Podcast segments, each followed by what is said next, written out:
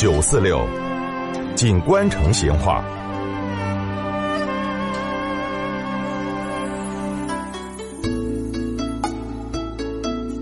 听众朋友，我们成都的街道的名字哈，那是取得五花八门的。那么这儿后头呢，很有学问哦，也很有趣。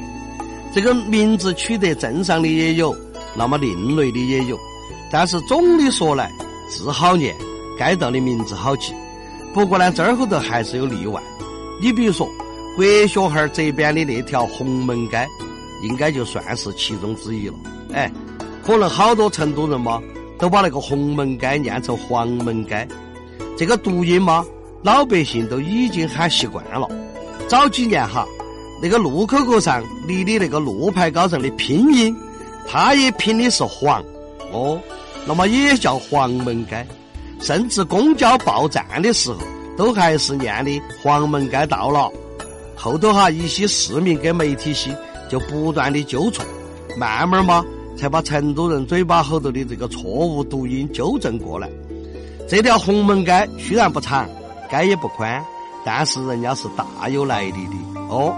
清朝光绪年间，这儿嘛还没得国学号这个红门街嘛也称为东号那么那个时候正是张之洞提倡真经学史的时候哦。这个张之洞哈，在任职四川学政的期间。对南教场后头的真经书院的管理，他是下了不少的功夫哦。那么光绪二年，也就是一八七六年，张之洞嘛就任期届满，就奉调回京去了。但是真经之风在成都还是依然的盛行，直到一九零二年，四川总督席良才把真经书院改成叫了四川省城高等学堂。当时的政府哈。唯恐冷落了国粹，哦，就按张之洞那个中学为体、西学为用的方针，在后头的这个国学巷就创立了一所成古学堂，承袭真经书院的遗志。那么成古学堂招的学生呢，大多都是那种废除科举之前的秀才。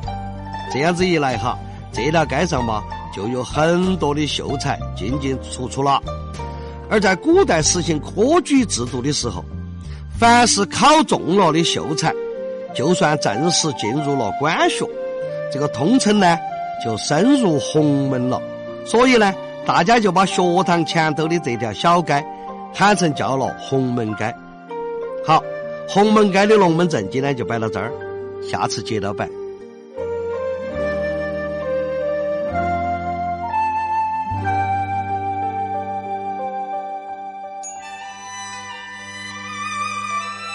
成都的味道，耶，硬是有点长哦。